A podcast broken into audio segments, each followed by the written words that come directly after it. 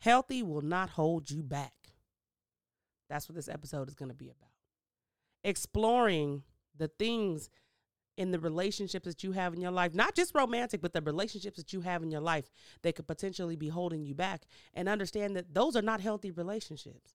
And I'm sorry, anybody who really is about this, getting to the next level, getting to your highest self possible every single day, you know that it's really about your surroundings. It's about what you put your energy to, and it's about what you give access to you. And the relationships that you have in your life falls under the umbrella of, of all of those because it gets your energy. You are pouring into it.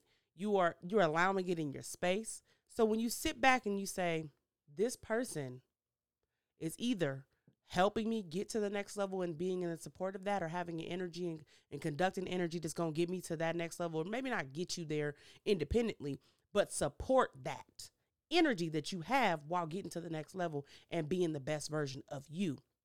Or they're not. So what I was saying with her today was, and she actually, you know, brought it up and really gave me the inspiration for this. I was like, you know what?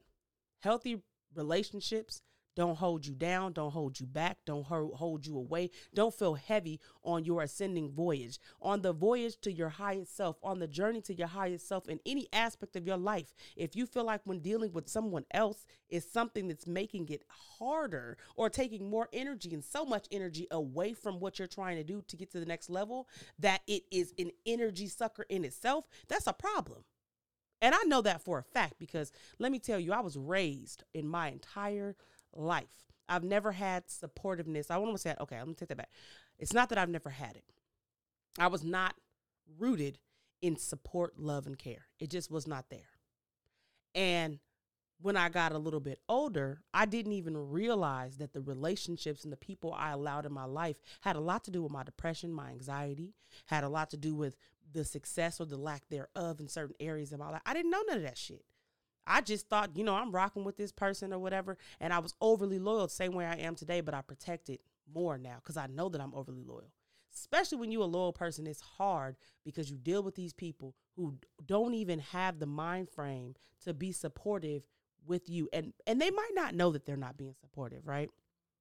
But you have to know. That's not their job to know. You need to know what's for you. And I'm saying healthy because anything that feels good, feels right, feels uplifting, feels that as if it's not taken from you, but equally pouring into you as you are pouring into it is for you and it is helping you on your journey to get to where you need to go to the next level. Whether you're a business owner, whether you are somebody who is going to college, or you're just somebody who comes from a real humbling ass background, at the end of the day, you need to pay attention to who you allow in your life and who you give access to. And I'll give my my story for an example. I was raised in a situation where I didn't really have any I didn't have any support. I didn't have anybody that was rooting for me, that paid attention to my talents, that even made me feel loved as a child. Um, I was not raised by my parents. I did not have my parents growing up. And I was in a very toxic home. And then as I got older, once I did start to find myself, I noticed that some of the things and the people that were around me were burdens or were heavy, I should say. And maybe, maybe not that I noticed it, right? But I noticed something heavy. I felt hopeless. I felt like things were not going to like how could these things work for me? Fast forward to now baby i'm i'm in a mind frame to where it's like i'm a millionaire. I'm just waiting for it to hit my bank account. That's how sure i am in myself. But like i said the key component is figuring out what is pouring into you and nurturing you on this journey or what is taking away and sucking from you. Friends romantic relationships and sometimes family and even the closest people to you are the ones that you really have to reevaluate and say, when going forward with you, are you helping this journey or are you hurting this journey? My name is Ashley Marie. I love you guys so much. Thank you for listening to this short podcast. But hopefully, there's some type of value you guys got from this. And hit me up. Let me know what you think.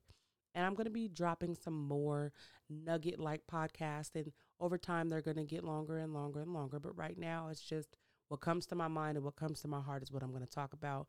And y'all join the voyage with me. A journey to your highest self, ascending voyage. You guys have a good night.